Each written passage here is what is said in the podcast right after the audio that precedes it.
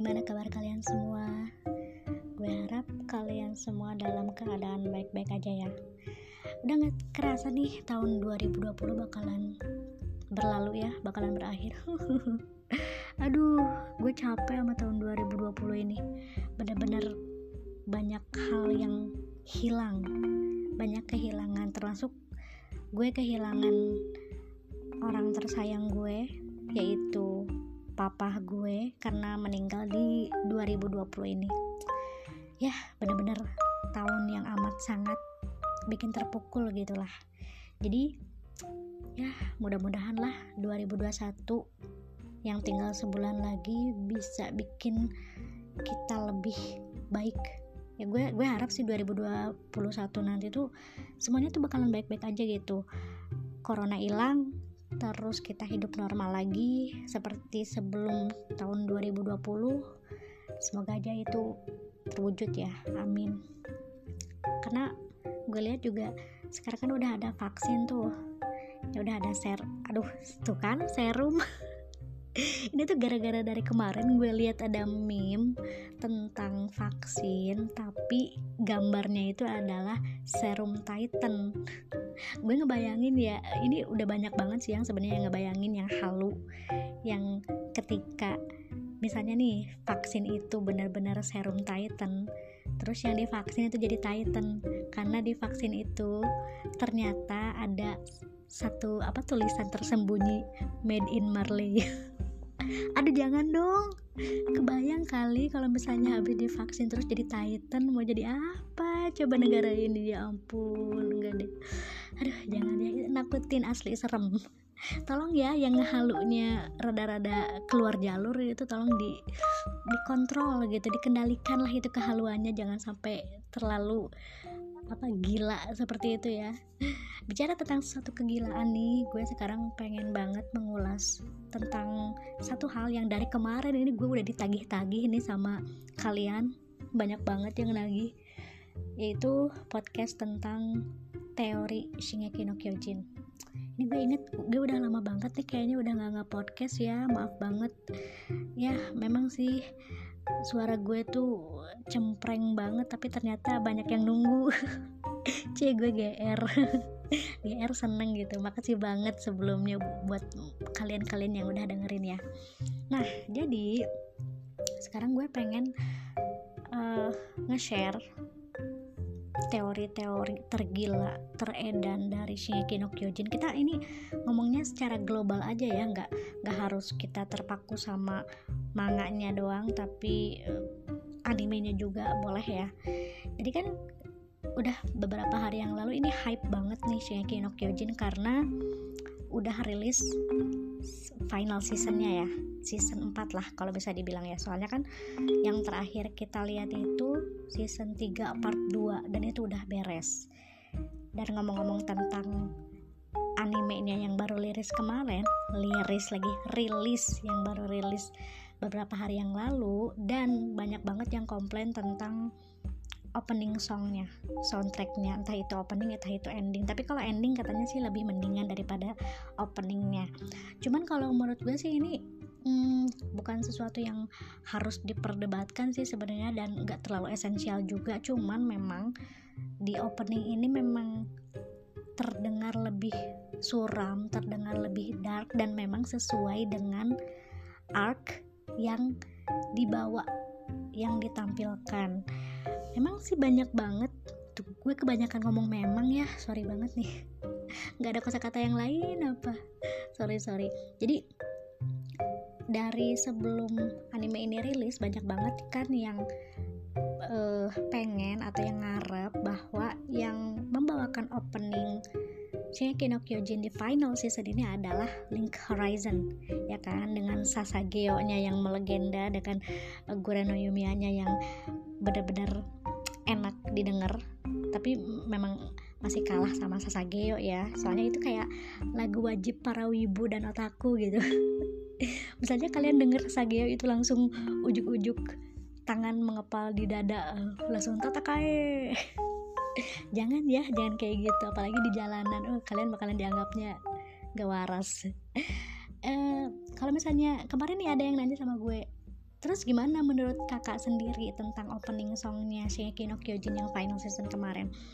Hmm, gue sebenarnya nggak nggak bilang jelek juga nggak bilang terlalu bagus juga. Tapi gue tuh ngerasa ini gue setuju sama beberapa orang yang kan gue nge-post tuh di Twitter tentang opening ini ya nge-post video opening uh, apa opening songnya Shingeki no Kyojin final season ini. Itu uh, apa balasannya itu kocak-kocak semua.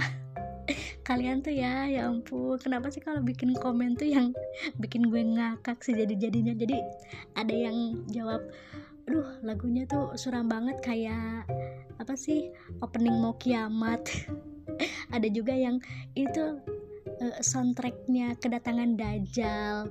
Terus ini kok gue ngerasa lagu ini tuh kayak lagu kayak himne Korea Utara.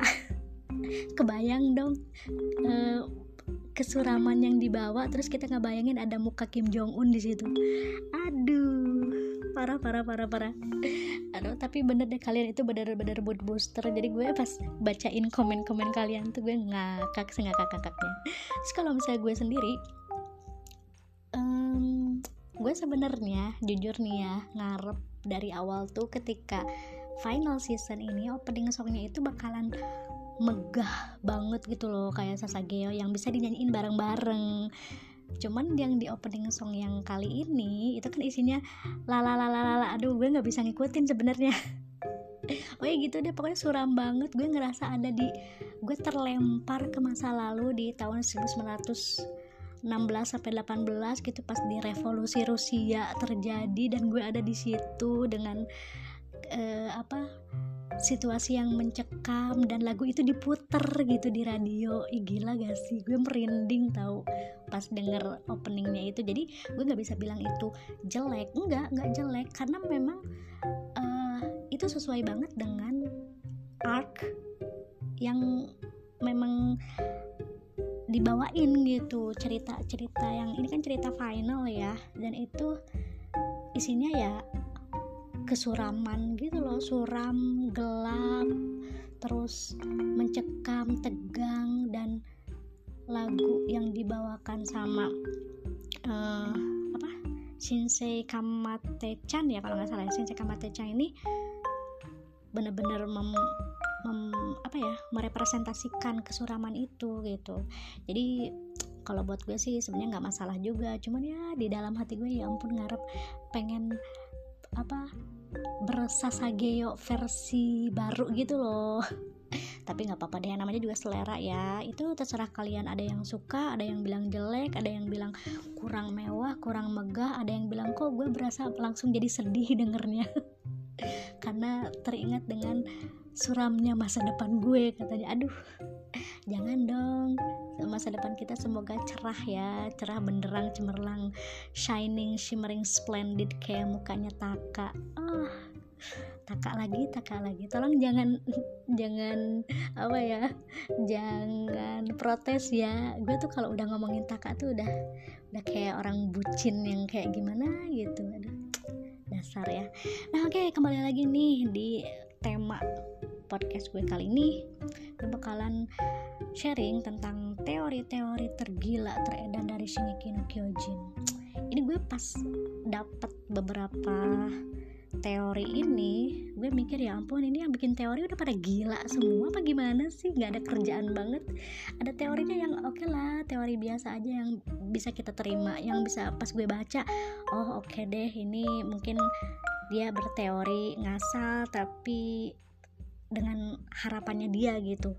Tapi ada juga yang teorinya tuh yang pas gue baca nih orang kenapa sih kesurupan apaan? Kok bisa bisanya bikin teori yang sehalu itu? Gitu. Tapi ada satu teori nih nanti ini kan teorinya lumayan banyak nih.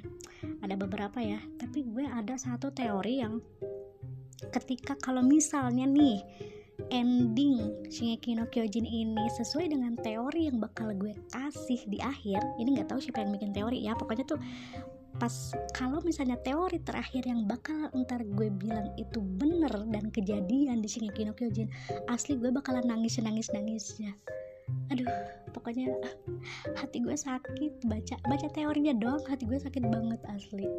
Jadi oke okay ya sekarang kita masuk ke tema teori Shingeki no Kyojin paling gila paling edan yang pernah gue baca dan yang pernah gue denger. Jadi yang pertama itu katanya nih teori pertama bahwa cerita di Shingeki no Kyojin ini dari awal sampai akhir itu adalah metafora dari perang dunia kedua. Wow. Karena memang kan tema utama di Shingeki no Kyojin ini kan kayak ada unsur politiknya. Iya kayak apa korupsi gitu terus uh, genosida dan yang paling utama adalah perang gitu kan. Dan kalau kita lihat kan Shingeki no Kyojin ini sama sekali tidak punya unsur apa ya kayak unsur Jepang gitu loh. Nggak ada nama-namanya itu yang Jepang gitu. Misalnya Miyabi atau misalnya uh, apa Sugiono. Sugiono siapa sih itu kakeknya siapa sih itu? Aduh. Terus uh, misalnya siapa ya? Nobita ke Suneo. Terus siapa lagi ya? Uh, siapa lagi sih? Pokoknya banyak deh. Pokoknya yang Jepang-Jepang gitu tuh kok nggak ada gitu. Dan ini memang ketika ditelusuri memang uh, Shingeki no Kyojin ini dipengaruhi sama estetika Jerman. Jadi kan nama-namanya emang nama-nama Eropa ya nama-nama Eropa. Kayak Eren Yeager, Levi, terus Rainer. Eh Mikasa Mikasa kayaknya nama Jepang ya? Nggak kalau menurut saya sih itu nama ini merek bola basket. Bola basket tuh di dikasih shawl merah gitu tuh itu Mikasa itu ya sorry fansnya Mikasa. Jangan marah. Jadi hmm, katanya tuh emang itu metafora perang dunia kedua. Itu teori yang pertama ya. Karena ini kan berhubungan sama dikaitkan bahwa Titan para Titan di Shingeki no Kyojin ini adalah e, merepresentasikan Amerika. Jadi pembantaian oleh titan-titan uh, yang memusnahkan manusia di Shingeki no Kyojin itu kayak uh, mewakili pembantaian pengeboman Hiroshima Nagasaki tahun 1945 Duh, ngeri banget ya. Bang Haji tolong dong kalau masih apa bikin cerita tuh kenapa sih yang kayak gini banget? Seru sih tapi gue takut. Oke okay, itu ya. Gak tau deh ini beneran apa enggak ya namanya juga teori kan ya. Oke okay, yang kedua sih yang gue pernah baca tuh uh, Aaron Kruger itu tuh sebenarnya Aaron dari Aaron Yeager dari kehidupan yang lalu. Gimana sih maksudnya tuh yang maksudnya tuh uh, Aaron Yeager itu dulunya itu di kehidupan yang lalu adalah Aaron Kruger jadi kan waktu pas nyeritain di season berapa ya? Season 3 apa season berapa gitu? Gue lupa ya ampun karena kebanyakan sorry. Waktu nyeritain masa lalunya Grisa Yeager kan Aaron Kruger itu kan nyebut nama Armin sama Mikasa. Padahal kan belum lahir tuh orang berdua ya. Pasti dibikin sama orang tuanya kali ya. Tapi nah itu jadi teorinya itu kan uh, apa bilang Aaron itu adalah Aaron Yeager adalah Aaron Kruger hmm, kalau dilihat dari sini sih uh, memang bangsa apa warga Jepang itu memang punya kepercayaan uh, kepada mitologi terhadap re reinkarnasi gitu. Jadi mereka percaya kan sama reinkarnasi. Ya mungkin aja nih yang namanya Eren itu adalah reinkarnasi siapa siapa siapa siapa gitu. Terus uh, yang pernah gue baca juga itu karena di Shingeki no Kyojin ini kan biasanya mangaka Jepang itu memang memasukkan unsur-unsur kayak cerita rakyat gitu ya. Nah kalau di Shingeki no Kyojin ini tuh Bang Haji tuh uh, katanya memasukkan referensi cerita rakyat Norse Norse apa Norse gitu dibacanya. Gue lupa pokoknya Norse gitu deh. Dan, dan juga mitologi kepercayaan terhadap reinkarnasi. Jadi ada yang percaya tentang teori ini tapi ada juga yang ah ya udahlah biasa aja gitu ya. Oke lanjut ke teori berikutnya yang gue agak-agak greget nih sama teori yang satu ini. Katanya tuh Shingeki no Kyojin ini dari awal sampai akhir itu adalah mimpinya Eren karena di satu episode memang sih ada kan di satu episode diceritain Eren itu mimpi lihat masa depan kan?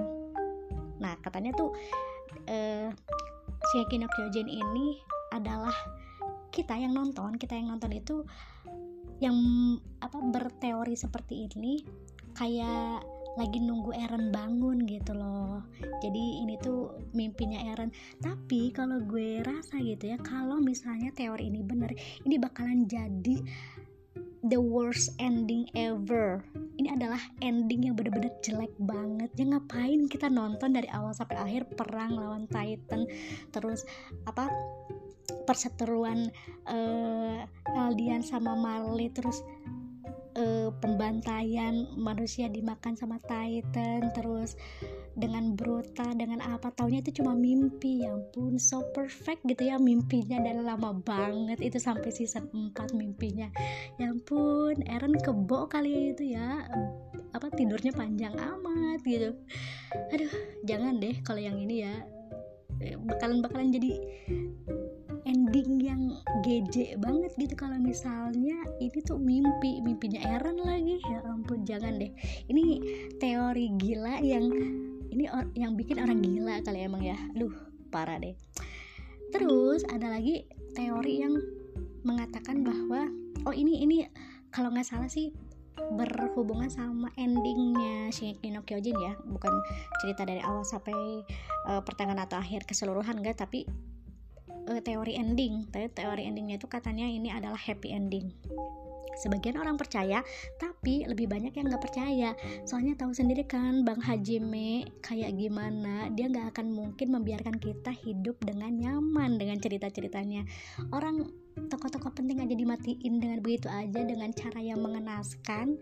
Dan bang Hajime itu kan apa ya kayaknya eh, apa suka banget gitu lihat pembaca dan penontonnya itu menderita gitu. Jadi kayaknya ini bakalan gak mungkin banget deh kalau happy ending ya.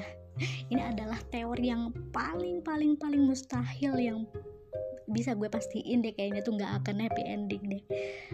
Happy endingnya apa coba gitu? Eren nikah sama Mikasa atau Mikasa sama John Jean apa John sih di, di, di ininya? Gue nggak ngerti deh. Ya gitu deh lah pokoknya ya. Dan nggak mungkin sih itu kalau happy ending. Yang percaya bahwa si Kyojin ini adalah endingnya itu menyedihkan itu baru deh pada setuju. Soalnya melihat kembali ke kreatornya yang dengan seenak jidat mematikan tokoh-tokoh penting terus udah dimatiin tuh dia dia lupa siapa ya itu Erwin Smith? Lupa tuh siapa ya itu uh, Marco. Eh tapi Marco ada nih satu teori yang bilang Marco itu masih hidup gitu. Nah itu gue lupa lagi tuh yang teori yang mana. Nah uh, lanjut lagi ke teori berikutnya. Katanya tuh dinding raksasa di Shingeki no Kyojin itu adalah Titan Shifter Shifter Titan. Tapi kan yang namanya Titan Shifter itu cuma ada 9 ya. Gak mungkin kalau misalnya satu. Berarti ada 10 dong. Berarti teori ini gak berdasar. Teori ini tidak mungkin. Berarti coret. Ini siapa sih yang bikin? Ngasal banget dah. Terus ini teori yang uh, mungkin bakalan bikin kita mikir kayaknya bener gitu. Yaitu tentang anak yang dikandung oleh Historia itu adalah anaknya Eren. Ya Allah Eren apa yang kamu lakukan sama Historia? Dihamili itu anak orang ya. Uh, katanya sih itu anaknya Eren. Coba kan uh, kalau kita pernah ada sih ada nggak yang pernah ngelihat panel terakhir di manga yang dibocorkan sendiri sama Bang Haji, Bang Haji, Bang Hajime yang ada seorang laki-laki yang menggendong seorang bayi ya. Nah, itu katanya itu bayi itu adalah anaknya Historia bersama Eren, tapi udah tentu kan udah jelas banget tuh yang gendong itu bukan Eren. Itu cowok lain. Entah itu mungkin suaminya Historia mungkin atau siapa gitu yang pasti sih dipercaya bahwa anaknya Historia itu adalah anaknya dia sama Eren.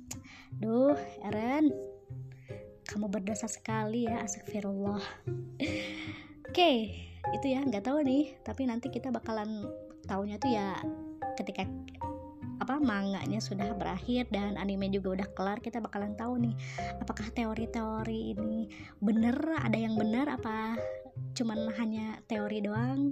Kita gak gak akan tahu sebelum semuanya terungkap ya. Terserah bang Haji aja deh itu mah ya. Terus nih kan ada satu teori lagi yang bilang bahwa di ending nanti Eren itu mati. Jadi kan memang sih Eren itu di uh, apa final season ini bakalan jadi seseorang yang ekstremis ya kalau menurut gue tuh. Uh, ekstremis dia juga cari masalah sama Marley dia cari masalah sama teman-temannya juga. Jadi dia itu memang udah berencana menjadikan dirinya itu sebagai musuh bersama gitu loh. Karena dia memang uh, dia kan pernah bilang kan Eren pernah bilang bahwa dan menyadari ya menyadari bahwa kebebasan yang selama ini dia inginkan itu tidak hanya bisa didapatkan dengan memerangi Titan tidak hanya bisa didapatkan dengan membantai semua Titan gitu. Dan kata kuncinya itu ada di kebebasan. Jadi agar dia merasakan kebebasan hakiki dia itu merencanakan untuk menjadi musuh bersama semua orang gitu.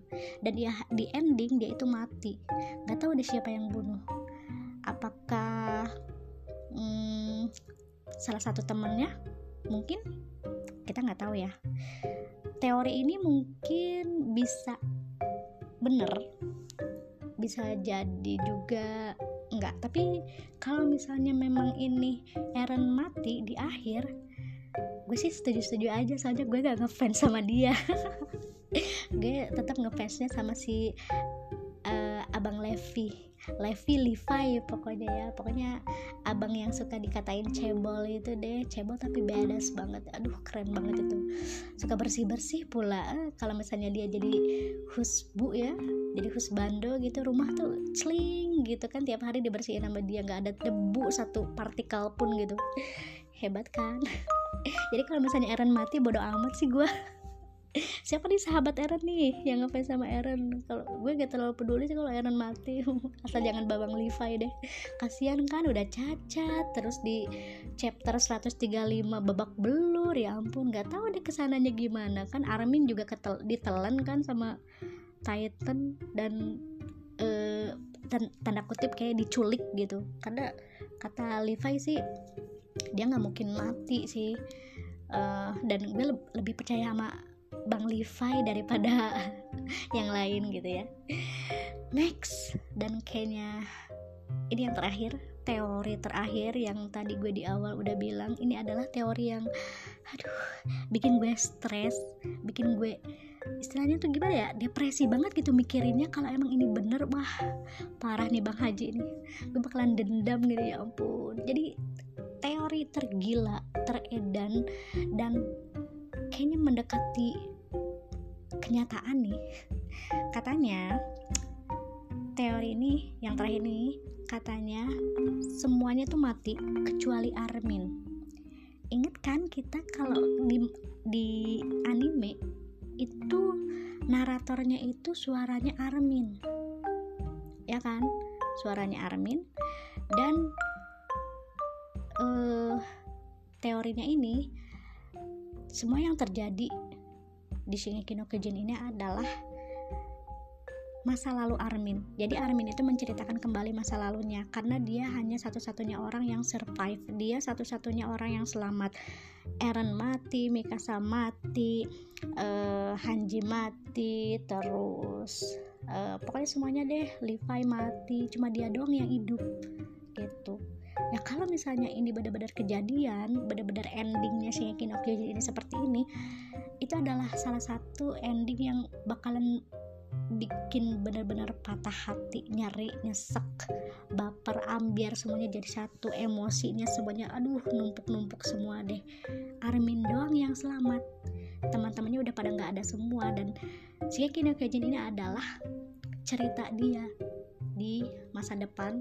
Dia menceritakan masa lalunya dengan apa yang dia alami. Dia uh, apa bertarung dengan Titan dia bertarung bersama teman-temannya dan teman-temannya semuanya mati cuma dia doang yang selamat.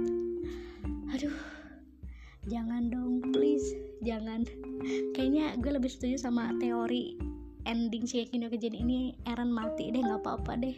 Yang penting jangan babang Levi deh gitu deh. Aduh parah ya tapi kalau memang ending Shingeki no Kyojin ini ada di teori yang terakhir gue bilang tadi ini bakalan jadi ending yang benar-benar fenomenal. Ending ending ending yang bakal diingat seumur hidup sama siapa pun pecinta anime. Gue yakin banget sama hal itu. Dan mungkin ya strateginya Bang Hajime itu memang apa ya membuat setiap adegan di Shingeki no Kyojin ini kan memang memor memorable banget ya. Jadi semua yang nonton semua yang baca itu walaupun ini uh, banyak dan uh, apa sih ber chapter chapternya tuh banyak terus animenya sendiri berseason season dan kita butuh waktu lama lagi buat rewatch tapi tetap banyak banget adegan scene episode yang amat sangat membekas di setiap fansnya. Ya kan? Jadi bukan hal yang mustahil buat Bang Haji untuk menghadirkan ending Shingeki no Kyojin yang gak akan pernah dilepain seumur hidup sama orang yang baca atau nonton animenya. Gila sih ini ya. Aduh capek gue ngomongin teori-teori sampai bener-bener mikirin apakah teori ini benar apakah teori ini yang akan terjadi di Shingeki no Kyojin di akhir gitu. Wah kita lihat saja nanti ya. Oke kayaknya udah dulu deh ya teori tergila teredan Shingeki no Kyojin untuk tema kali ini. Makasih banget buat yang ngedengerin makasih banget yang udah ngasih usul udah yang ngasih ide. Gimana kalau ngomongin tentang Shingeki no Kyojin makasih banget. Ditunggu lagi ya saran-sarannya. Gue harus ngebawain topik apa lagi nih? Gue harus bawain tema apa lagi nih? Biar podcastnya tuh lebih baik daripada sebelumnya. Gue juga minta maaf kalau banyak banget kekurangan karena uh, jujur aja gue nggak terlalu bisa mendetail gitu. Inget ceritanya sih no Kyojin ini apalagi di manga gitu ya. Kalau anime sih masih mendingan cuman gue bukan fans yang bener-bener super duper teliti gitu yang bisa mengingat setiap detailnya enggak. Gue cuman bawa garis besarnya doang. Terus teori-teori ini adalah teori-teori yang pernah gue baca yang pernah gue denger. Entah itu dari teman gue sendiri ataupun dari hmm, apa internet ya gitu. Oke menurut kalian teori yang mana sih yang kayaknya mendekati ending Shingeki no Kyojin? Silahkan kalian boleh share di Twitter atau misalnya di mana ya? Ya di, di Twitter aja deh ya. Oke makasih banget. Arigatou gozaimashita. Besok kita ketemu lagi dengan topik podcast selanjutnya. Dadah